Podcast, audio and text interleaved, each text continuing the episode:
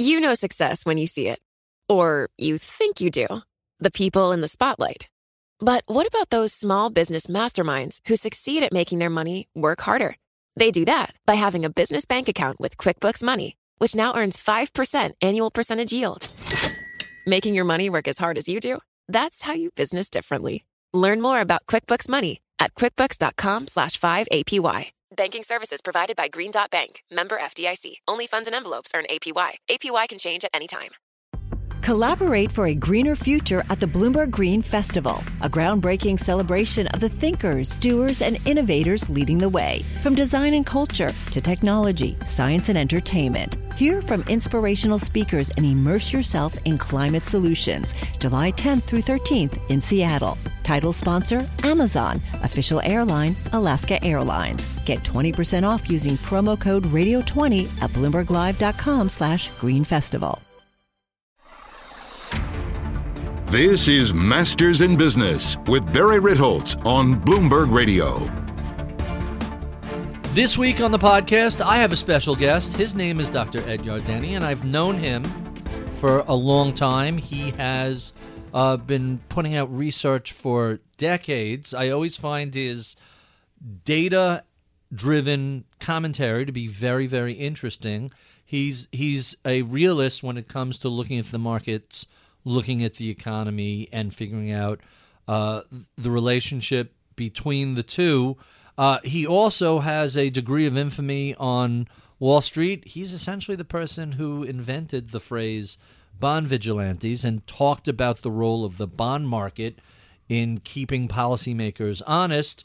Uh, and he also includes uh, movie reviews in, in his uh, weekly commentary. He writes daily but we get a, a weekly uh, film review, which is always charming. I find his work to be uh, very interesting and somewhat unique amongst the economists of the world. So, with no further ado, my interview with Dr. Ed Yardeni. I'm Barry Ritholtz. You're listening to Masters in Business on Bloomberg Radio. My special guest today is Dr. Ed Yardeni. He is president and chief investment strategist at Yardeni Research. He has a long and storied career on Wall Street, beginning in the early days where he was chief economist at such August firms as E.F. Hutton and then later Prudential Securities. He eventually became chief investment strategist at giant German investment house Deutsche Bank. Uh, this was many years ago. He worked at the Federal Reserve in both Washington, D.C and New York City. He has a new book out, Predicting the Markets, a professional autobiography. Dr. Ed Yardeni, welcome back to Bloomberg. Barry, thank you so much. So let's start at the early parts of your career. Mm-hmm. You worked at the Fed, both both at the New York Fed and the Federal Reserve in D.C., and then you transitioned to Wall Street. What was that changeover like? It was uh, pretty smooth, quite quite honestly. Um, I was at the Federal Reserve Bank of New York uh, for a little over a year. Uh, prior to that, I basically finished my PhD dissertation down at the Federal Reserve Board for a few months. So I don't want to give you the impression that I had a long stint down in Washington, but mm-hmm. I spent a year at the Federal Reserve Bank in New York, and then I got a call from a headhunter um, who placed economists in uh, banks and uh, he said, uh, "Would you be interested in um, taking a job at E.F. Hutton?" And I jumped at it because uh, I, I did actually want to go to Wall Street. I didn't want to stay in government. When I was a kid, we'll, we'll wax nostalgic here. When yeah. I was a kid, I just have such a vivid recollection of the E.F. Hutton commercials, and right. I'll put a link up to this on on the post about this. They were seminal. They were there was nothing else like they that. They were a premier firm. What what was it like in those days at such an August firm like EF? Well, I, I, I felt that uh, you know uh, I was set for life. Mm-hmm. I mean, moving into EF Hutton back then uh, it was a premier firm, not just uh, in retail but also in the institutional field. Uh, just a very very classy firm, uh, modern offices down on State Street. And uh, I, I, I kept pinching myself. I couldn't believe that I'd landed at this great firm, and I just was looking forward to being there for the rest of my life. Uh, and, then, and, then, I started talking to some of my new colleagues, and I, you know, some of the older ones had kind of a resume where they'd worked at different firms, and I couldn't understand why they jumped around so much. And uh, lo and behold, uh, my resume kind of looks the same way now. You know, Hutton, It's how you how you get a new position, a new pay raise, and more stock options. that, and sometimes these firms don't uh, don't uh, stay in business. Well, Hutton ended up merging with. Didn't it become Uh, Shearson, Shearson, Lehman yeah, Hutton? Yeah, but that's because? Hutton had some uh, legal issues to, to, to put put it mildly, Mm-hmm. and so they got taken over by Shearson. But I left about a year before that happened, Mm-hmm. uh, and um, uh, then uh, I went over to uh, Prudential Bache at the time, Right, Because uh, George Ball was uh, the head of Hutton, and he went to Prudential Bache. very famous uh, person on Wall Street. I, Right. Is it? Is it? I'm trying to think of who would be the equivalent of George Ball today. He he was a. a He, he was a star. Definitely was a star. is he? Could you? Could we say he was the Jamie Dimon of the era, or is that going too far I far? think that might be going a little bit too far. I mean, Jamie Dimon is in a class of his own, but uh, Ball was, uh, you know, ma- master of the universe back then. And how did you end up working your way to Deutsche Bank, which was then was a giant bank in Germany, well, and now yeah, is yeah. Uh, under a little bit Well, of uh, I, actually, pressure? I actually uh, from uh, uh, Prudential, I went over to uh, C.J. Lawrence. Mm-hmm. Uh, Ed Hyman, who's you know the all-time great star in our business, particularly as an economist, uh, decided to go off on his own and brilliantly created uh, ISI Group, uh, which uh, turned out to be a very, very successful firm. but he also created a opening at uh, Lawrence. I have to thank Hyman for creating an opp- opportunity at CJ Lawrence. And uh, for me, CJ Lawrence was an opportunity to really focus much more uh, on working with institutional investors. Uh, I had a great uh, experience with the Prudential and working with with retail investors, but um, CJ Lawrence was just you know it's it's nice to change careers within careers uh, as long as it's not nothing too radical. And CJ Lawrence uh, itself was a very classy firm in that area.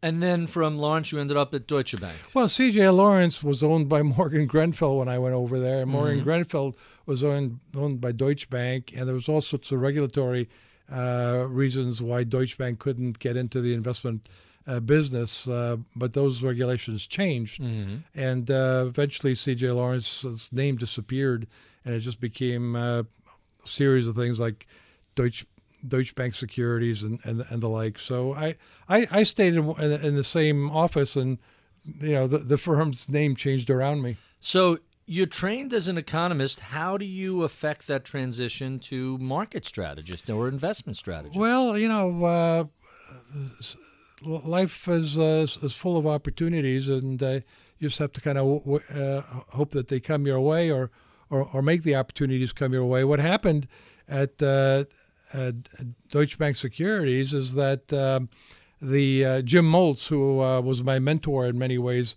Uh, he was a strategist. I was the economist. I was providing economic data, uh, information to him, uh, and he translated it to marketable uh, ideas, and of course had his own ideas. Uh, but um, Jim Moltz went over and joined uh, ISI. He went and joined uh, Ed Hyman, and uh, so they did replace Jim with Tom Galvin, who uh, was the auto analyst, and he did a great job for a couple of years as a strategist. But then he decided to go off uh, to the buy side and manage money.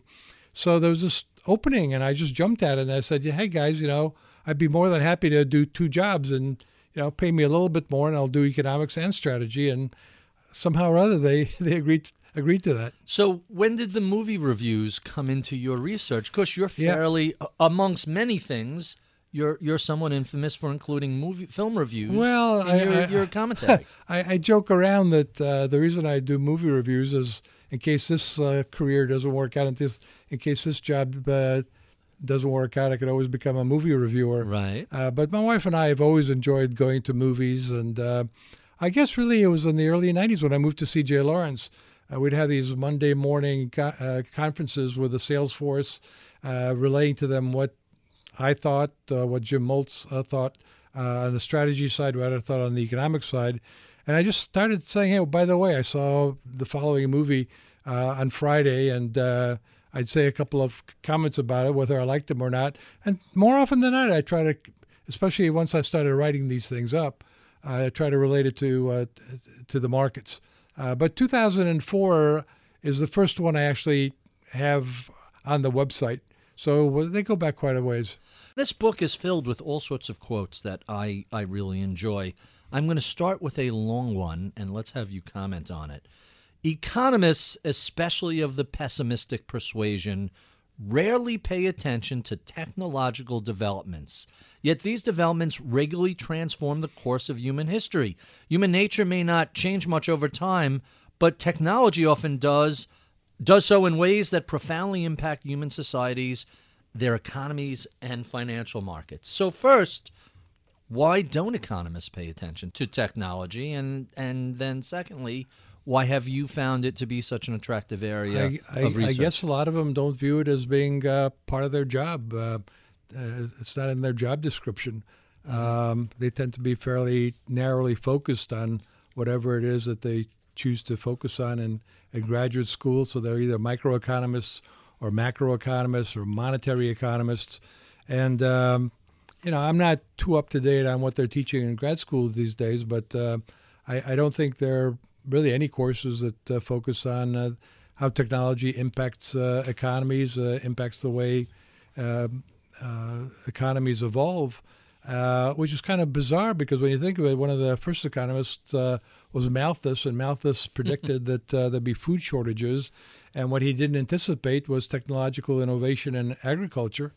Um, Clearly, he misunderstood the rate of change of he- innovation. he- yeah, and not, then you also have to understand or try to think about how human beings respond to technological innovation. So again, going back to the Malthusian uh, uh, dire warnings. Uh, so as uh, technology improved the ability of agriculture to feed everybody, you didn't really need anybody to, to be out in the fields anymore. You needed far fewer workers. Right. So you saw tremendous urbanization. And guess what? When people go to cities, they have fewer kids. So all this concerns that populations will grow faster than the food supply just co- totally blew up because technology cured the problem. Uh, but you know, economists. You know, I, I, I went back recently and I looked at uh, Samuelson's uh, classic uh, textbook on economics, which is what most most economics students study when they first get into the field. And if you go back to uh, you know his first book, I think in the mid 40s, and look at the latest one, which was written by Samuelson and Nordhaus, you'll see that they define economics as uh, uh, the the study of how you uh, allocate scarce resources optimally. And I was th- reading it uh, after, and I I, I kind of added this to my book after I'd written most of it. I said, no, that's not really true. When when something is scarce, guess what? Entrepreneur, entrepreneurs come in and they figure out new technologies to make things less scarce or to substitute for the scarce areas. And microeconomics actually teaches that you know the, uh, there's no such concept of there's no such thing as scarcity. When something is scarce, its price goes up. You can still get it. Right. You just got to pay a higher price for it, and that encourages entrepreneurs to come in and figure out how to lower that My, price. my favorite example is in New York City. If you wanted to hail a cab, it used to be uh, next to impossible, when you wanted it. Yeah. And then Uber came along, and Right. suddenly there are cars everywhere. well, and by the way, the value of that medallion at four million dollars, it's now worth eleven cents. That's right. It that scarcity led to a technological A- innovation. absolutely. It's so so that really raises the question why are we missing technology from our economic textbooks? Why hasn't the dismal set figured this out? Well, you know, e- economics started out being called political economy, uh, and which included philosophy, included economics, included history. It was a broad-ranging uh, study of uh, human nature and how it interacts with uh, the environment, and and technology was was part of that. And somewhere along the way, uh, economics became very stratif- uh, stratified. I think I, I would uh, I blame Keynes for a lot, Right. a, a lot. And uh, you know, when Keynes invented m- macroeconomics, that meant that anybody who didn't study macroeconomics was kind of a microeconomist. Uh-huh. And um, it's kind of divorced uh, the study of economics from reality, in my opinion. It became too theoretical. And yet Keynes was a very savvy investor. He understood how e- economics right. interacted, which leads me to another quote from the book. Investing isn't a moral pursuit. It's not about right or wrong, good or evil. It's about bullish or bearish. Right. Discuss. Well, uh, I guess it was uh, when when Obama got elected. Um, there were there were a lot of policies that were being discussed um, that I, I thought were just much too interventionist in the mm-hmm. economy, and uh, I, um, I, I I was sort of politically biased in my writing, and one of my accounts kicked me in the butt and said, you know, I don't pay you to do Fox News. I don't pay you, you know, for your political views. I pay you for what you've done in the past, which is kind of seen clearly where the signal is and away from the noise. And a lot of politics is noise. All noise. Yeah, absolutely. And uh, that kind of like brought me to my senses. And being an entrepreneurial capitalist, realizing that this guy's an important account, I started to realize, you know, I mean, the, basically, the market was telling me this is not what you really need to be doing. What you need to be doing is focusing on is it bullish or bearish, not is it good or bad. Don't be a policy, don't criticize the policymakers. Tell me what they're going to do. By and, the way, that's my pet theory for why so many hedge funds have been underperforming the past decade. They thought they were sitting in think tanks when they were actually managing other people's money, That's and they got distracted. That's right. So I, I tell p- people I'm not a preacher. I don't do good or bad. I don't do uh, uh, right or wrong. I'm an investment strategist. I do bullish or bearish. And sometimes you can let your political views, if you let your political views get in the way, you could be bearish and miss a great bull market. No, no doubt about it. One last quote. I'll go out on a limb and predict there will be another financial crisis in our lifetimes. However, like previous ones, it will offer great opportunity for buying stocks. So, so how soon is the next financial crisis coming? And at what level should we be buying well, those, stocks? those are all great, great questions, and I'm not going to pretend that I uh, have uh, clairvoyance to tell you exactly when these things are going to occur. But you know, over the past 40 years, uh, I've observed that uh, recessions happen, mm-hmm. Uh, and very often they're preceded by a financial crisis. And uh, what's happened in the past is um, credit was too easily available and it was too cheap, and people kind of got caught up in uh, how smart they were. I mean, bull you know bull markets make a lot of people very smart. Right. Um, borrowed a lot of money, and then uh, suddenly we got an inflationary boom. Uh, the Fed had to step on the brakes, and uh, lo and behold, uh, a lot of debtors just couldn't uh, keep making their payments, and the whole thing came unglued. And history is full of this. I mean, it's just it's a t- traditional boom bust cycle.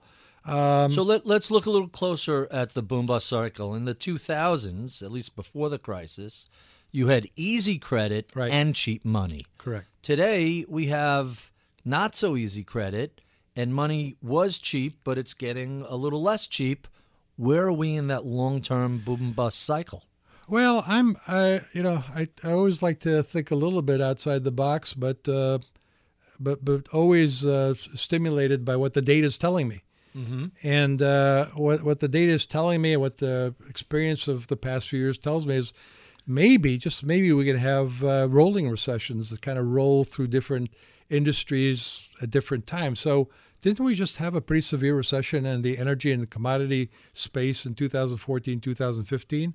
I mean, it's a rhetorical question. The answer is yes, it was very severe.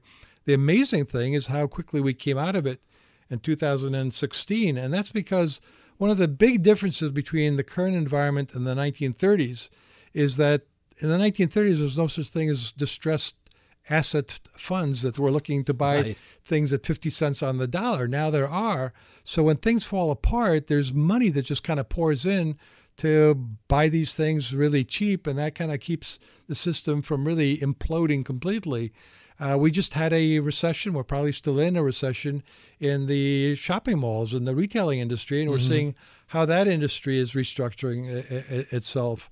Um, so uh, that may be the way things continue to, to unfold. So I don't want to say there'll never be a recession again, uh, but we may just have these kind of rolling recessions without the kind of the gut wrenching six to 18 month downturn that we have experienced uh, during the past 40 years that I've been in looking you, at things. The economy is that balkanized that you could get a narrow energy or commercial real estate recession and it doesn't spill over to the rest of the broad economy? Well, uh, that, uh, you know, maybe I'm uh, showing my uh, in- inherent optimism and uh, in kind of aiming in that direction. I mean, clearly, uh, you know, given current events, if we have a trade war, in my book I do write about the Great Depression, and I do believe that the Great Depression was at least triggered by trade wars, by the Smoot-Hawley Smoot-Hawley and all that. and all that. Mm-hmm. So you know, I mean, it's certainly conceivable to have a economy-wide global recession. I want to talk a little bit about commodities Mm-hmm. and and what you describe as your favorite indicator, but I have to start with a, a quote of yours. The best or or a quote that you write in the book, the best cure for high commodity prices is high commodity prices. Obviously referring to market forces either Right. bringing more supply on or or reducing demand. So from that, why do you come to the conclusion that raw industrial spot price index is the best of all economic indicators? Well, commodity markets are probably the most competitive markets. Uh, they're also uh, very efficiently organized. We have, we have some pretty good institutions where these things are traded, where uh, uh, they're th- th- they're self-regulating to to a large extent. So the the exchanges have a long history of being uh, very honest. Uh, brokers between supply suppliers and demanders of commodities Your, your end user consumers, these aren't like speculative, maybe I want to own stocks or not. These are people who are actually buying commodities and using them in, in that's, products. That's that's right. Um, uh, by the way, as, as a side note here, I'm not convinced that some that co- commodities really should be viewed as an asset class, uh, because I, I think that uh, most of these commodities do have uh, end users that actually want to use them as opposed to just kind of stockpile them. Commodities don't really have D and E. They don't have dividends. They don't have earnings. So they're- Uh-huh. they're, they're a different kind of animal. But Would you say the same about gold? Because I know the emails from the gold bugs are about to start. Yeah, well, look, uh, I, I'm, I'm. Gold is a unique commodity. It's the only one that I know of that that has its own fan club, and they call they call gold bugs. And I say that respectfully. I don't say that you know. Uh, I, I just don't do gold. I, I, I, I- need dividends. I need earnings. Uh, I have nothing against owning some gold in a portfolio, and uh, most uh, strategists will tell you, you know, sure, go ahead and, and own some gold. But that's I've had some good calls, a few good calls in in, in, in gold, but uh, you know, not, not, nothing that uh, stands out in any meaningful way. But to your question about the CRB raw industrials, um, it's uh, it's an index that's been around since the 50s, and uh, first monthly, then weekly, now daily. And I found that uh, it's uh, very highly correlated with global economic activity, and therefore also U.S. economic activity, because the U.S. matters uh, so much. So I watch it on a on a daily basis uh, for an indication of what the global economy is doing. It's got 13 raw industrials. It does not have oil. It does not have lumber, which I think both those commodities have their own unique supply demand characteristics. And I like to divide it by initial unemployment claims, and I call that the boom bust barometer. So raw spot price index Yeah. divided by initial unemployment, unemployment claims.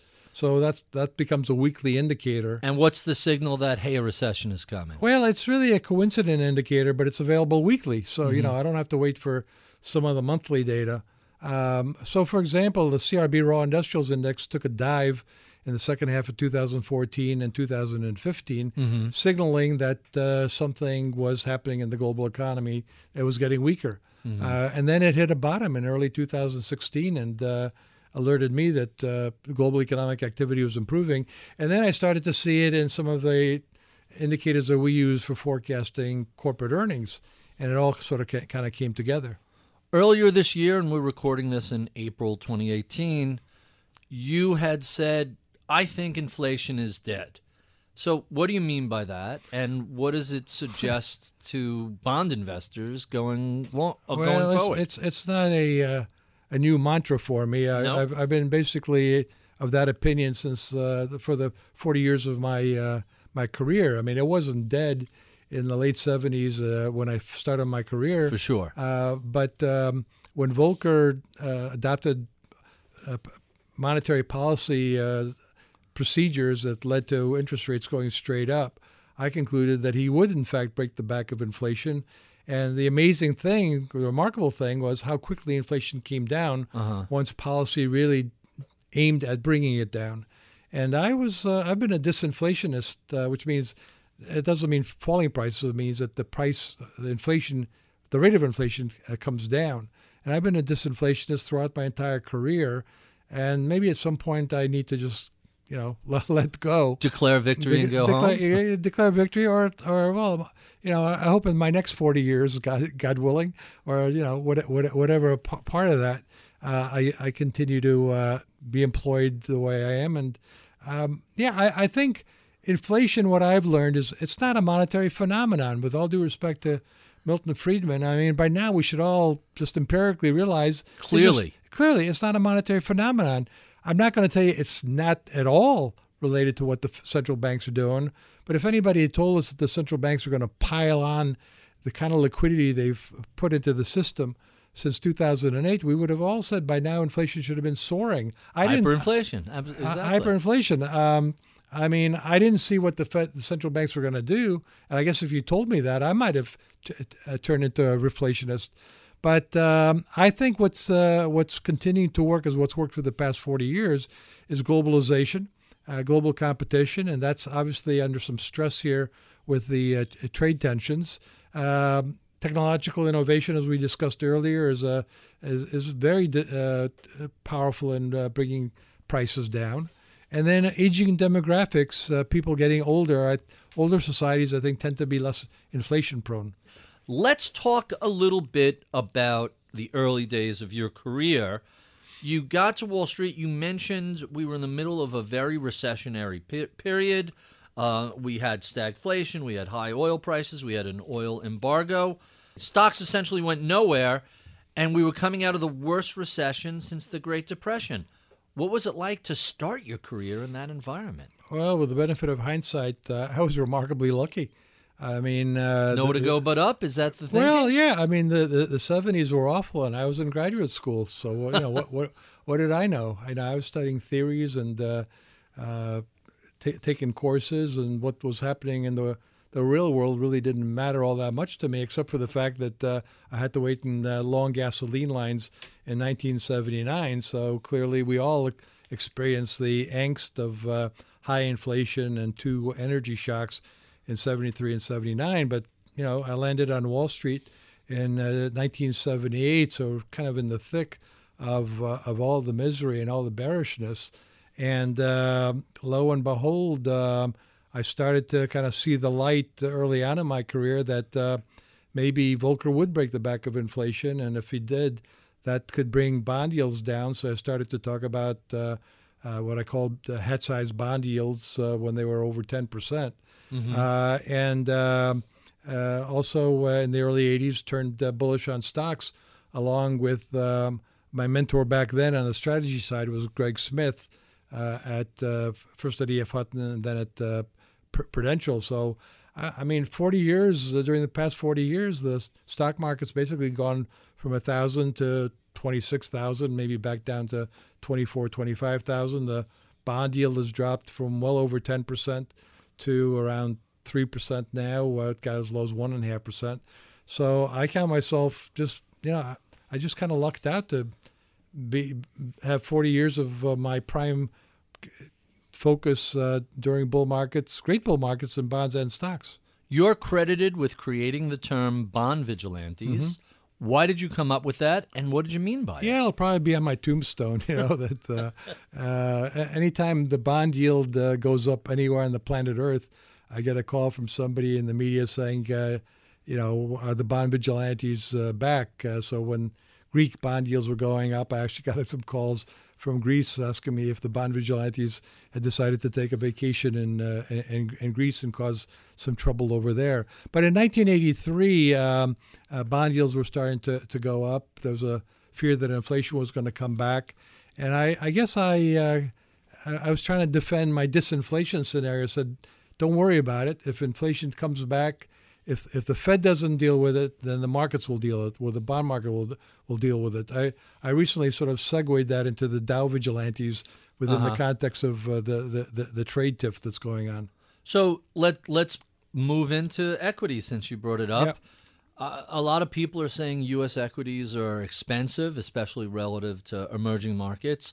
Where are we in the broader market cycle, and do you think stocks are expensive here? Well, uh, again, looking over the past 40 years, I've con- come to the conclusion that what causes uh, bear markets is obvious. It's uh, it's uh, recessions. Um, we had one bear market in 1987 that was not caused by recession, but with the benefit of hindsight, I think it was almost like a flash crash. You know, portfolio insurance, it all occurred sort of in one day. Turned out to be a great buying opportunity.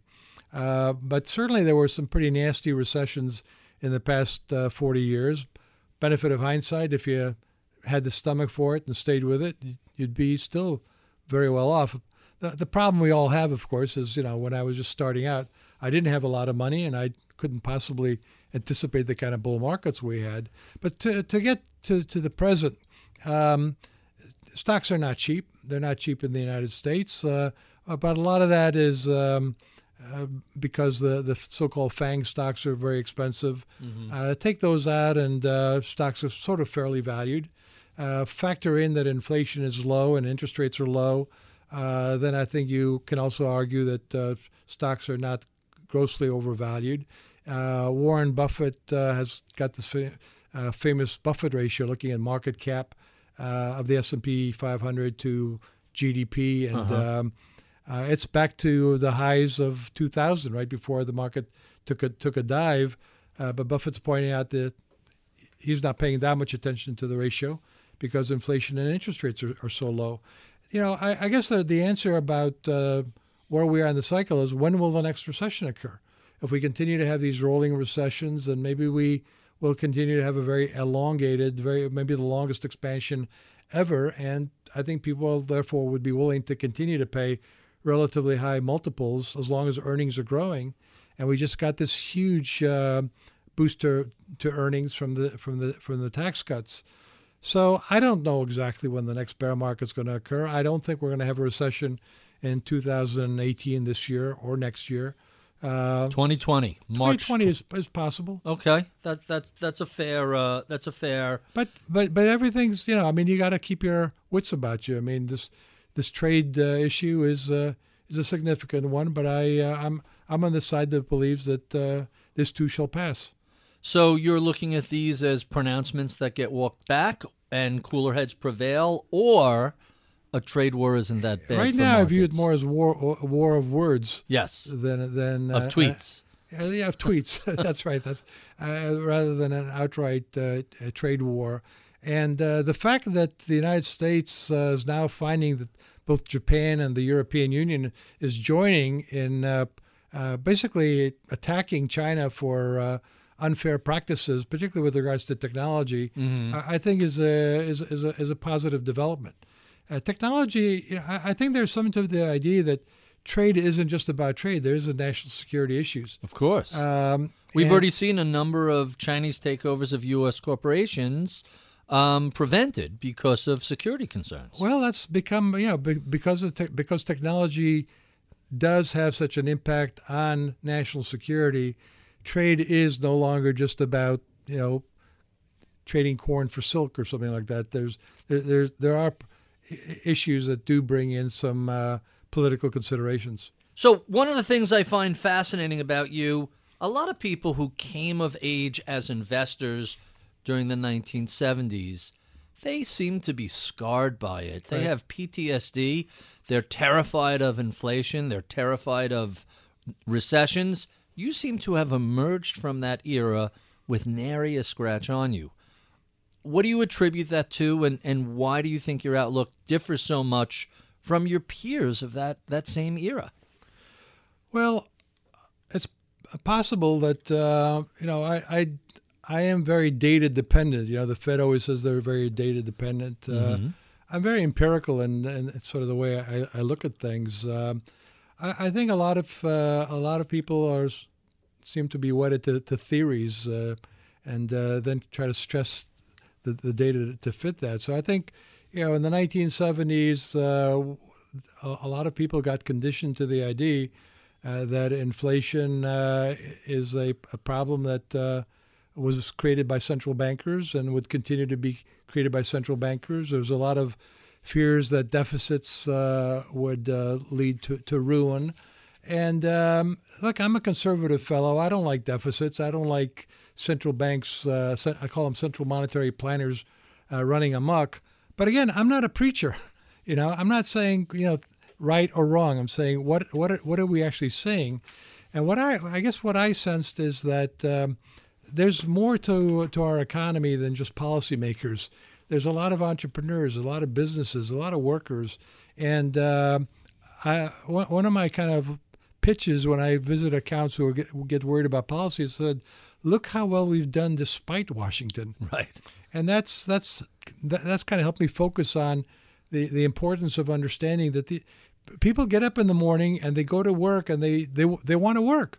They want to make money. They want to create something. And uh, you know, I see that especially now that I'm an entrepreneurial capitalist myself. I have my own firm, and um, every day I, I, I want to stay in business and I want to grow my business. And and that's completely independent of what policymakers do. I mean, if they get in my way, I'll do the best I can to, to run my business with the policies that, that I have to deal with. So you, we've talked a bit about technology and the Malthusians. Um, what do you think of the fear that we see among some economists that technology and robotics is going to take away everybody's jobs and will soon all of us will be unemployed and it'll just well, be Amazon? In the book, I, I addressed that issue, uh, kind of uh, under a subheading of uh, Brave New World, and mm-hmm. Uh, another uh, section is called I Spartacus, the uh, the idea that you know androids are going to be doing all all the dirty work for us, and one of them will rise up, I Spartacus, and you know everybody will the the androids will revolt and uh, uh, launch a revolution against the humans. Look, J- Japan is a good example. Japan's kind of sort of a leading indicator for the rest of us. They're geriatric and uh, aging uh-huh. society.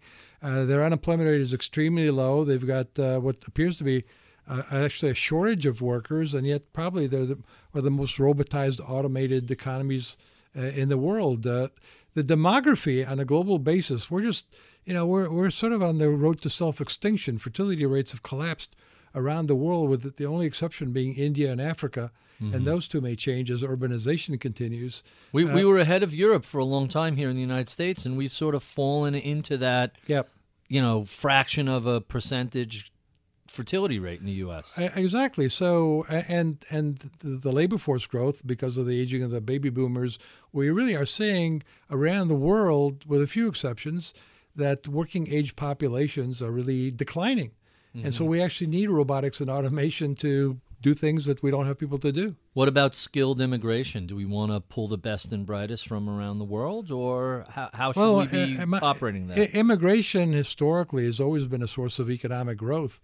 Uh, as a matter of fact, uh, I would attribute uh, some of the surprising growth in Europe over the past couple of years to the to the million people that uh, uh, migrated from Africa and the Middle East to, to Europe. I mean, a lot of us looked at it and said, oh, this is going to be terrible. I mean, the, the mix of cultures is going to be horrendous. And by the way, it hasn't been pretty. I mean, there's, the crime rates have gone up. But still, you know, Germany's economy is absolutely booming. And mm-hmm. I would say that it's just another example that sometimes, uh, I mean, historically, migration has been a source of growth. Can you stick around? I have a ton more questions for you. Sure. We have been speaking with Dr. Ed Yardeni of Yardeni Research uh, and author of the new book, Predicting the Markets A Professional Autobiography. If you enjoy this conversation, be sure and stick around for the podcast extras where we keep the tape rolling and continue to discuss all things markets. We love your comments, feedback, and suggestions. Write to us at MIBpodcast at Bloomberg.net. You can follow me on Twitter at Ritholtz. Check out my daily column on BloombergView.com. I'm Barry Ritholtz. You're listening to Masters in Business on Bloomberg Radio.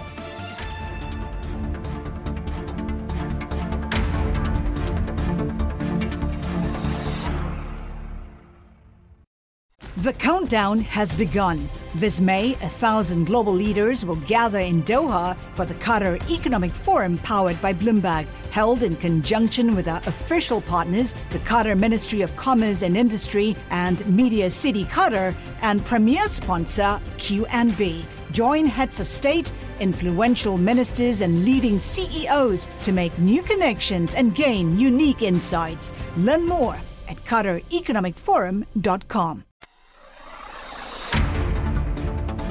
Welcome to the podcast. Uh, thank you, Ed, for doing this. Sure. I, have been looking forward to to going over um, the book and some other stuff. I've been getting you research for a long time, and I always find it um, quite fascinating. But I have to start with a question about the book. So you crank out a lot of material every day. I could tell you read a lot, you write a lot.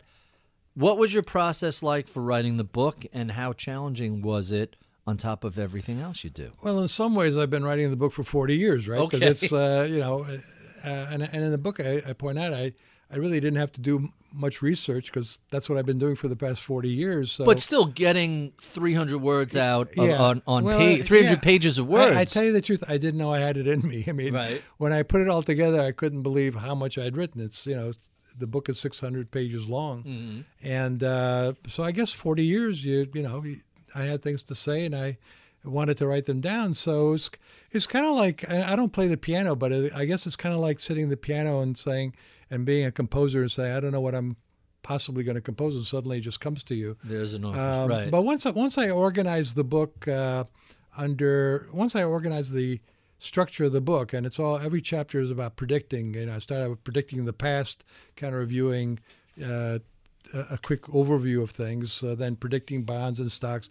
Once I did that, um, it, uh, it it it was a pretty fast uh, effort. So a lot of it was written actually from the summer of 2006 to the summer of 2007, and uh, obviously at nights and on uh, weekends, um, uh, and sometimes when I uh, had some gaping holes in what I needed to put in the book, I'd put put it in my my daily, write it up there, think about it, research it, and then throw it into the book. Huh. Quite quite interesting. And how long did it take you to write this, other than the 40 years, to actually? Well, I, I, the bulk of the book was written from 2000 summer of 2016 to the summer of 2017. So let's talk a little bit about index funds. You know, they had been invented around the time your career started, but they really haven't captured the popular imagination like they have since the financial crisis. What do you think about the role of index funds in in an investor's portfolio and to what would you attribute this sudden recognition that hey, this is cheap, easy and efficient? Well, I, I think it's uh, you know the, the the the media made it clear that this is uh, an alternative way. I think also a lot of uh, stockbrokers started to promote the idea that uh, you know uh, the individual investor could could buy indexes. And by the way, a lot of institutional accounts, when they want to be uh, long technology, will maybe just buy uh, an index uh, that uh, monitors technology or has technology stocks. So I think it just kind of fed on itself. Um, and here we are with an ETF of just about anything that you can trade on the planet Earth. And you've been doing this long enough where you've gotten a number of things very right. Uh, what are the things that you've gotten wrong that stand out in your mind, and, and what lessons did you take from those? Well, I think in our last uh, conversation, you asked me about Y2K, and uh, you know, 2000, uh, in, in 1998, 99, I uh, uh, started to focus on uh, on Y2K as a potential uh, problem, and uh, this is a good example of how uh, you shouldn't mess around with subjects that you don't fully understand. And uh, you know, I, I'm, I'm uh, I, I like technology. I use it a lot, but I uh, I, I, I, I used to I used to uh, I, st- I studied assembler programming, but I'm not a coder, so um, But we could we could make the defense for you that hey, you helped draw attention to a potential problem, and a lot of time and resources were thrown at that problem, which made it considerably smaller I- I would- than it might have been otherwise. Well, I, I was at the time uh, very publicly monitoring what corporations were saying in their uh, uh, SEC filings about how much they were spending, Mm-hmm. and it really added up to about fifty billion dollars. So. Uh, you know, I, I, I obviously was concerned about a problem that corporations were concerned about, but the fact of the matter is they dealt with it and nothing happened. It was Right. like, and so when nothing happened, I was a little bit embarrassed because I, I thought it, it could lead to a recession. Benefit of hindsight, I, sh- I should have. I think I had the right issue, you, but you- I, you but, could have but I- declared victory. I, said, was, I was I was right for the wrong reason. Uh, benefit be, benefit of hindsight. What really happened is corporations went on a technology spending boom and used Y2K as an excuse to get all the brand new hardware and software. And then uh, when the millennium occurred, all that spending just dried up. Right. And the whole thing just kind of imploded, It- and we had a, a tech wreck. It, it's pretty easy, with the benefit of the hindsight, to look at those March 2000 um, earnings misses and conference calls as, oh, all that spending in 99 was pulled forward. Right. Maybe you pulled five years worth of spending forward. Right. And that's what led to a, Yeah. uh, a dearth. Uh, and, and suddenly, even reasonably priced stocks became very pricey on the tech Right. side. Didn't didn't take a lot to watch those profits disappear. Um, there was one other question I wanted to ask uh, ask you uh, about the bond vigilante term. Where where did the idea that there were certain players in the bond market that would either punish the Fed or at least use their portfolios as a way to draw attention to the threat of inflation? Where where did that come from? It's kind of a unexpected. Well, you know, I, I, I, I back then I was writing um, a, a weekly. Now I write a daily, and uh, you know, uh, I always find that uh, I feel a responsibility if I'm going to sit down and write something. I want people to read it, uh, so uh, I try to read it, write it in a way that's makes it interesting. And uh, you know, I'm I'm constantly coining. You know, I, I coined that hat size bond yield ID. Right. And uh, the bond vigilantes was just something I uh, put into, I think it was July 1983 piece. They just kind of got a life of its own, suddenly kind of caught on.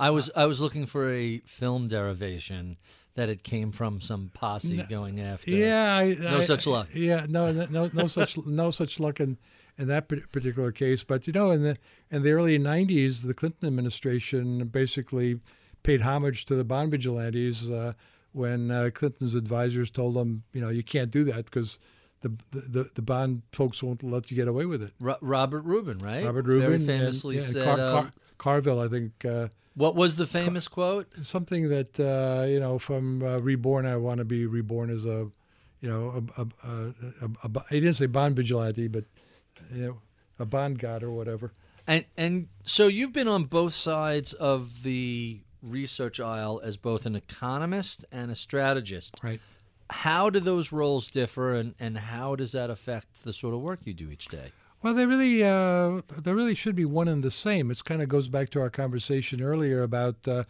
uh, how um, academics and uh, professionals uh, the, the nature of things is we, we tend to become very um uh, segmented and very kind of confined to viewing what we do very narrowly.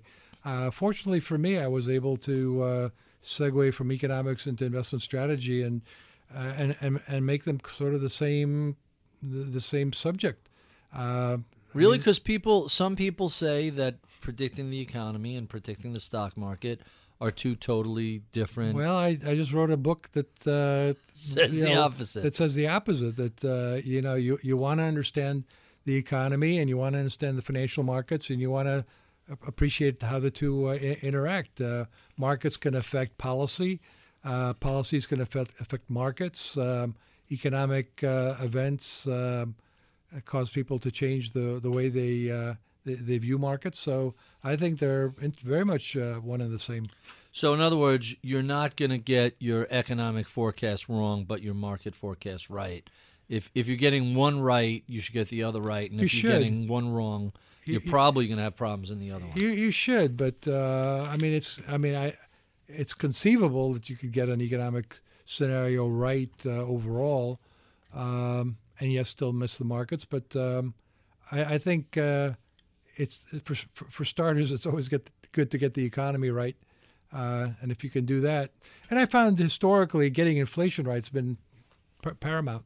Paramount. So so everything comes down to the right inflation forecast. Inflation gets you the economy right. It also gets you the Fed right, and then it gets you the markets right the right, markets the right. valuation right. Uh, I mean, right now, uh, if I'm going to be just dead wrong, inflation would make an amazing comeback, Mm-hmm. and suddenly all these deficits that uh, we're looking at become a real concern, Much worse. uh, much right? worse. Uh, well, interest rates will be a lot higher, and uh, deficits will be so it'll be a completely different scenario. But uh, hey, look, if I have to change my views, I'll do that. I mean, again, I'm I'm not stuck to theory. I'm not stuck to uh, right or wrong. I'm uh, I just do bullish or bearish. Huh.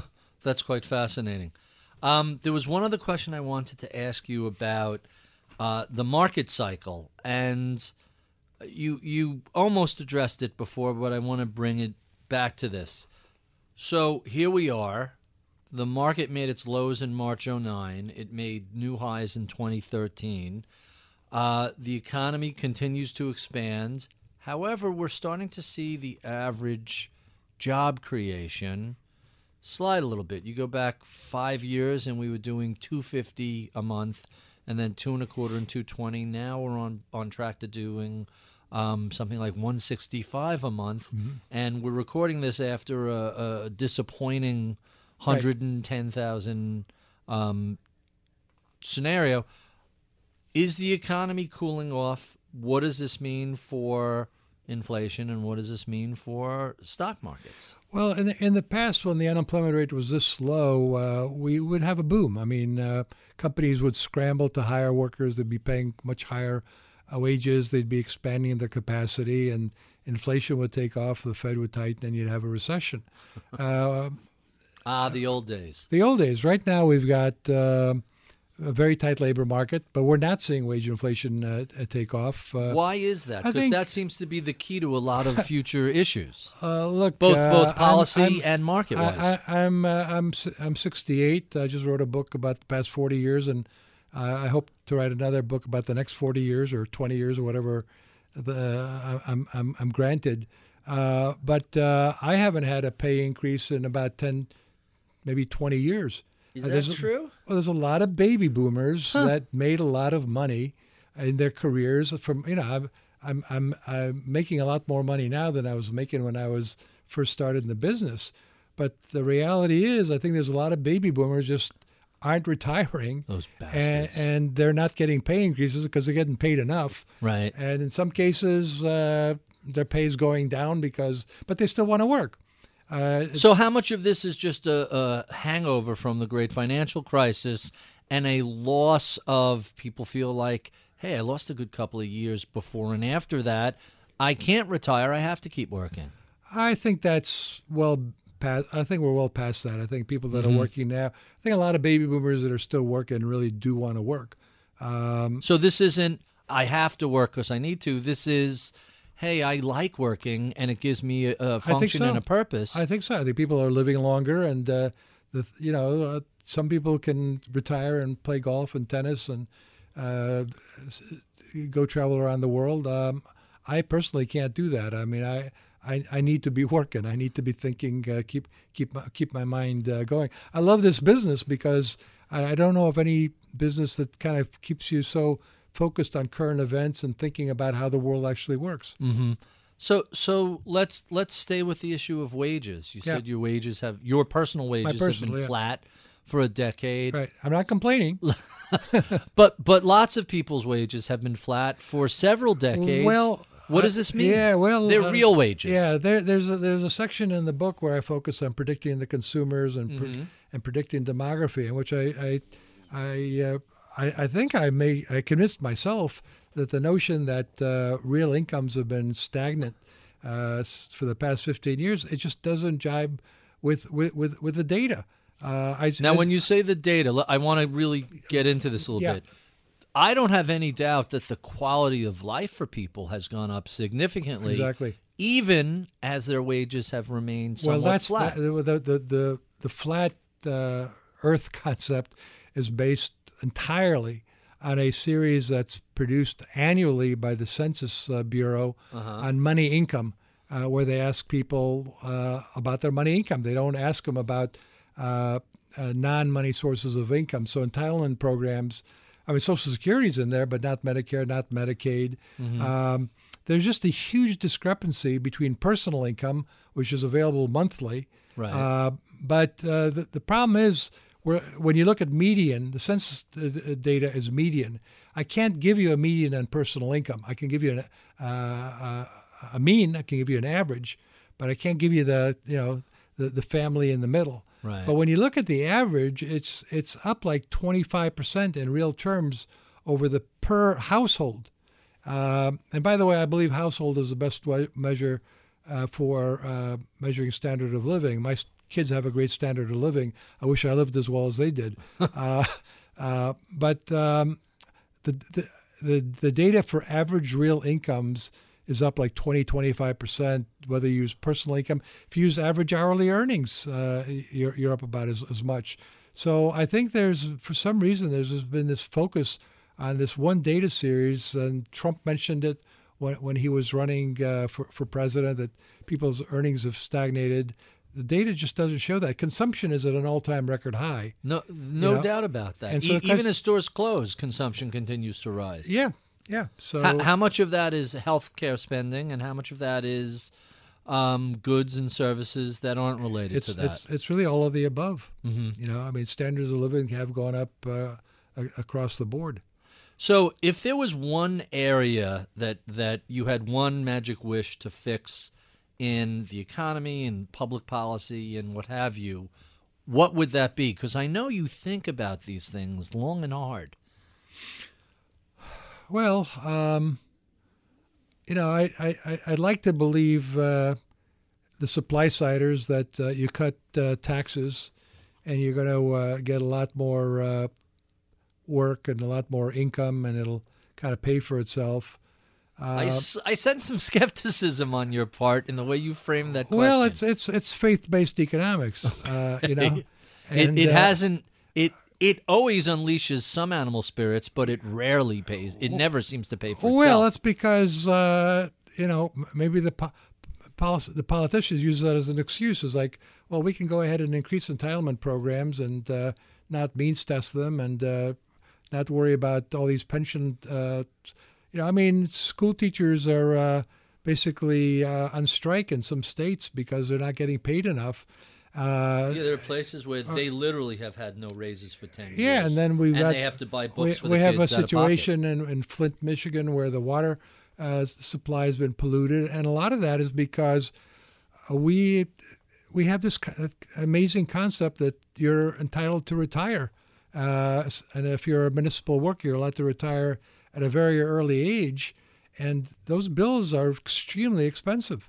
It's one thing for cops who take their life into their hands every time they go to work, and the same with firemen. But when you have clerical workers with these very generous pension funds, although Well, it's it's it's it's generally yeah, exactly. I mean, it's uh, I, I I agree that on an individual basis, people who have uh, risk, risky professions, but you know, a, a, lot of a lot of municipal workers when they retire early get another job right, and they get another pension, and um, maybe we should consider that. Come back when you're 65, and then we'll pay you the pension at that point. Uh, I don't want to get a lot of people mad at me here, but Too late. Uh, it's too late. I guess uh, I've, I've, I've crossed the line. Uh, but, that is that is not a radical philosophy that you're saying, and also lots of these pension funds they're wildly underfunded, and it's questionable if that- these people are going to get. that- that- that's right. I mean, uh, wh- while a lot of uh, municipal workers who retired years ago have done extremely well, I, I think I, I think we're getting to the point where the pension funds just the money's just not there, and people have been made promises that can't be delivered. Right, right. Charlie Ellis has been writing about this for a while. I know I only have you for a finite amount of time, so let me get to some of my favorite questions. Um, tell us the most important thing that people don't know about you. Well, um, there are a lot of things that are are, are too uh, personal to uh, to share, obviously. So I've only uh, that's why I wrote a professional autobiography. Right. You know, it's it is very professional, uh, and uh, I don't. I, I don't say anything bad about anybody. I don't uh, have any grudges that I, that I settle in the, in the book. I No grudges. no, I'm not shocked. No, I've, I've Six hundred pages, not a single grudge not, not, a, not a single ding.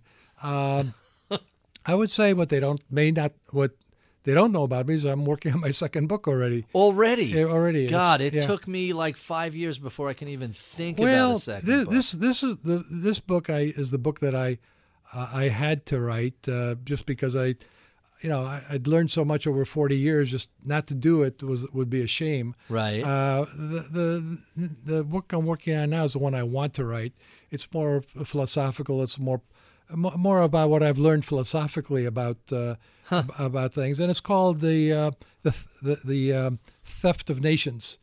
Uh, a um, You better go trademark that before someone grabs it. well, uh, with book titles, there's or, there already can there, anybody can use. There already is a book of that, but it's uh, basically the capitalist ideal and its corruption. Capitalism makes so much sense. Mm-hmm. Entrepreneurial capitalism. I'm, I'm an entrepreneurial ca- capitalist. So it makes so much sense that it benefits consumers, and consumers are the only class that we really should care about. So why does it constantly get corrupted? Uh, why, why can't we stick with it? And so um, that's what they don't know about me. So I'm, I'm writing another book. That's that's interesting. Tell us about some of your early mentors. You already mentioned uh, Mr. Smith. Who else were? Well, uh, Greg Smith and uh, Jim Moltz were my mentors on the investment strategy side, but uh, my role model, I never worked with him, uh, was Henry Kaufman. Uh, Henry Kaufman was the chief economist at Salomon Brothers, highly regarded in the 70s. and- Helped to save New York City, right? Yeah, I yeah, I think? I believe so. Um, but um when I was a graduate student, um I was uh, impressed by how he had uh, uh, taken economics and uh, uh, used that for a very successful career on Wall Street, and that very much appealed to me. Uh, and um, know, a lot of the ways he looked at things, uh, using a flow of funds ap- approach, is kind of the way I started. Um, but um, I developed my own tools that worked better for me than the ones that worked for him. Who who else influenced your approach to economics and investing? Well, uh, I I think that's it. I mean, it's not really a, a, a, a It's one and the same. it's kind of one and the same, right? Tell us about some of your favorite books, be they fiction, nonfiction, market related or yeah, not. um, I, I, you know, uh, I guess uh, I like history a lot, quite a bit, uh, and because uh, I am so involved and, and fascinated by, by what I do for a living, my, my day job, I read a lot of stuff that's that's relevant to, to that. So I really like reading uh, biographies, autobiographies. So I really enjoyed um, uh, Ben Bernanke's uh, book, the, the the the the Courage to Act.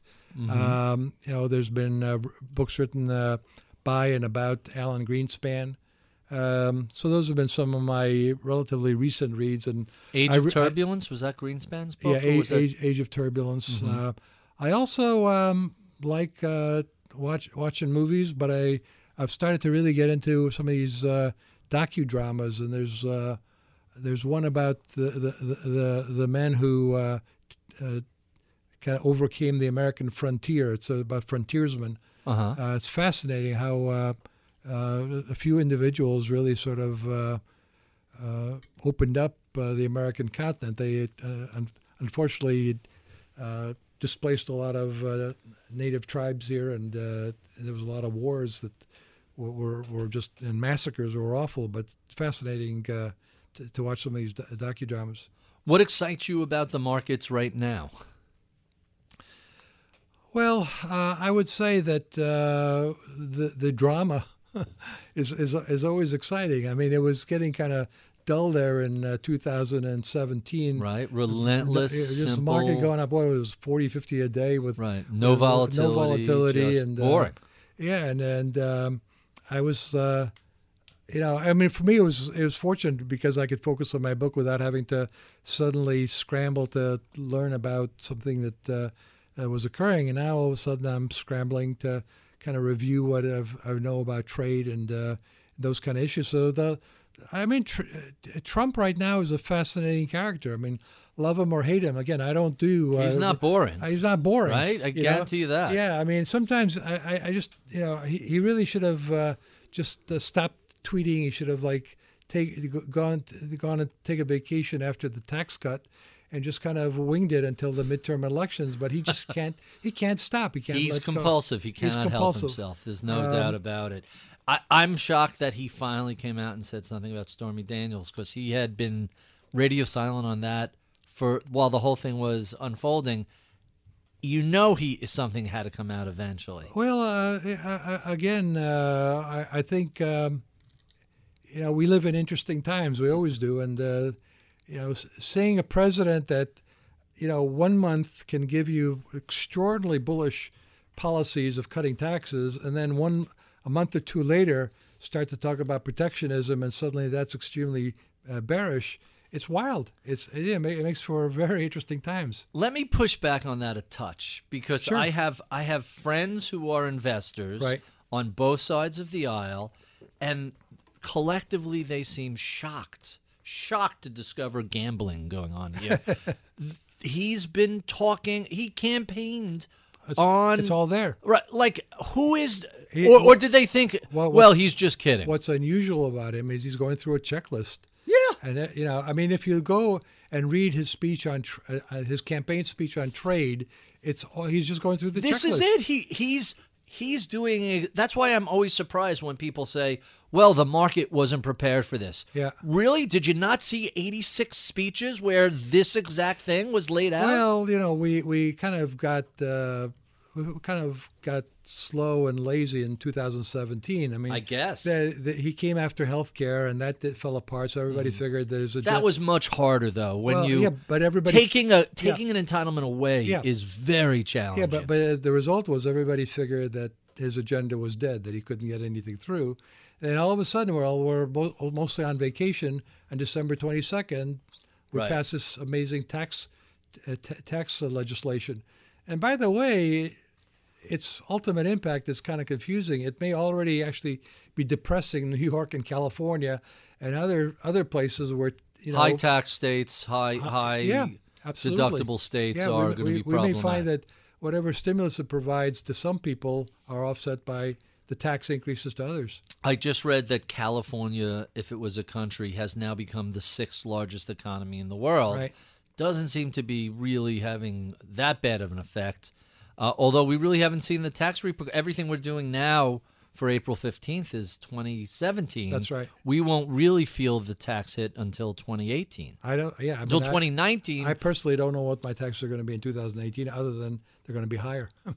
because you're a New York resident. 'Cause I'm a New Yeah, York You resident. actually live 10 Long minutes Island, from me. next, yeah, we're, next, next to you. We're we're one town apart. Yeah. Um, let's talk about uh, what you do for fun. What what do you do to relax? What do you do when you're out of the office to just sort of kick back and, Well, as and I get away said, from it? uh, my wife and I like to uh, go see uh, a, a movie every Friday night. So Mm-hmm. I'm I'm not sure what she's going to. Uh, she she usually is the one who picks them. So. Oh, and I, I review them. What what has been the? Tell us the last three movies you saw.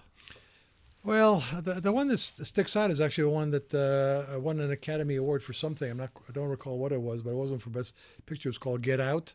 You know, it's it's It's a comedy. it's sort of a comedy Or a It's parody? it's a it's it's it's a strange movie. It's a movie about a, a fellow who goes uh, uh, visits his girl girlfriend and uh, uh, his, his girlfriend's parents, and there's just something totally odd about the whole situation, and everything suggests that he should just get the hell out of there as quickly as possible.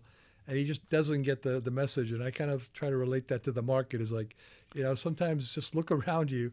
Uh, uh, but in terms of what I really enjoy, I like to play tennis quite a bit. But Oh, just- really? Yeah, but uh, but I but the problem is when I play with my wife, she's very competitive and I'm not. Uh-huh. So she's always beating me. But I, I don't really get upset about that. But uh, uh, but I, I think she's mad that I, I don't try to be more competitive. But I just do it for the exercise. It, Otherwise, it's a great sport. I, I've come to it late in life and yeah, no, it's fun. be- It's it's fun. It's um when I started playing the next court over, there are these four guys.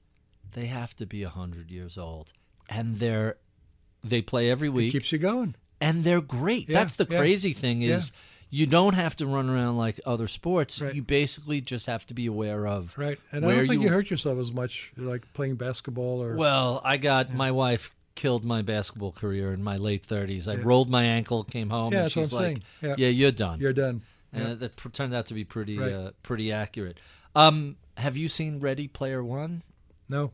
That the book was wonderful. It just came out. I'm looking forward to to seeing that. Maybe that'll be the one I'll see you with my wife tonight. I don't know uh, how Spielberg is going to take this.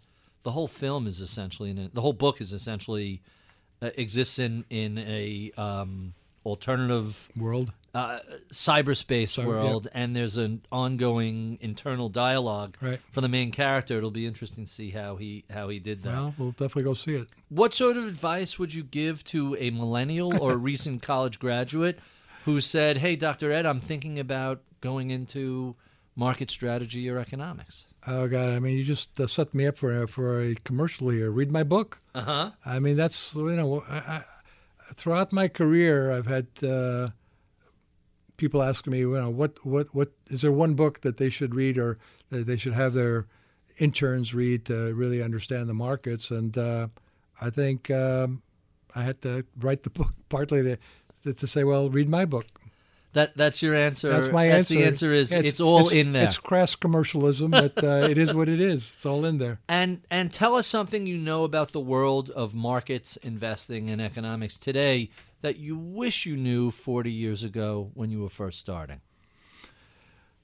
Well, I, I think this idea of just stay laser focused on uh, bullet, the, you know, the, the, the, the what, what we really have to, to do in our business is just is it is is focus on whether events, uh, policies uh, are, are bullish or bearish, uh, and that's just not at the macro level. That's you know you could be looking at at, at companies as well, and um, you can be critical of management, and the stock goes up anyways, and you have to really try to figure out what is it that the market's focused that's important to the market.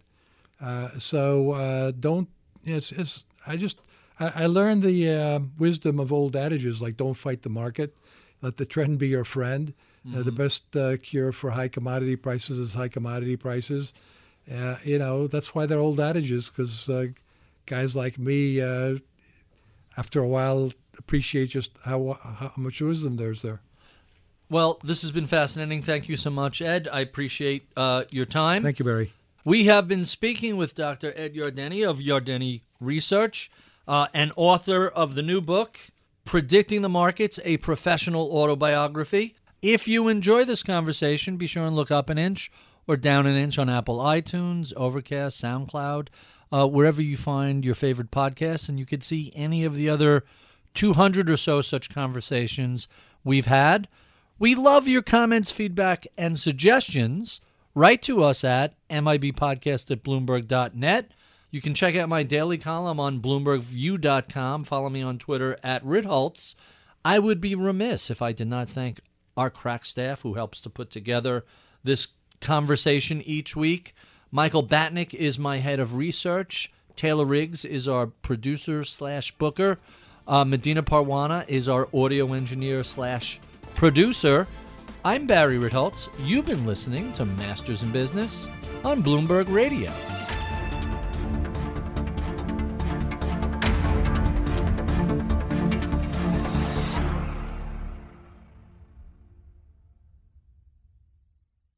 The countdown has begun. This May, a thousand global leaders will gather in Doha for the Qatar Economic Forum powered by Bloomberg, held in conjunction with our official partners, the Qatar Ministry of Commerce and Industry and Media City Qatar, and premier sponsor QNB. Join heads of state, influential ministers, and leading CEOs to make new connections and gain unique insights. Learn more at QatarEconomicForum.com.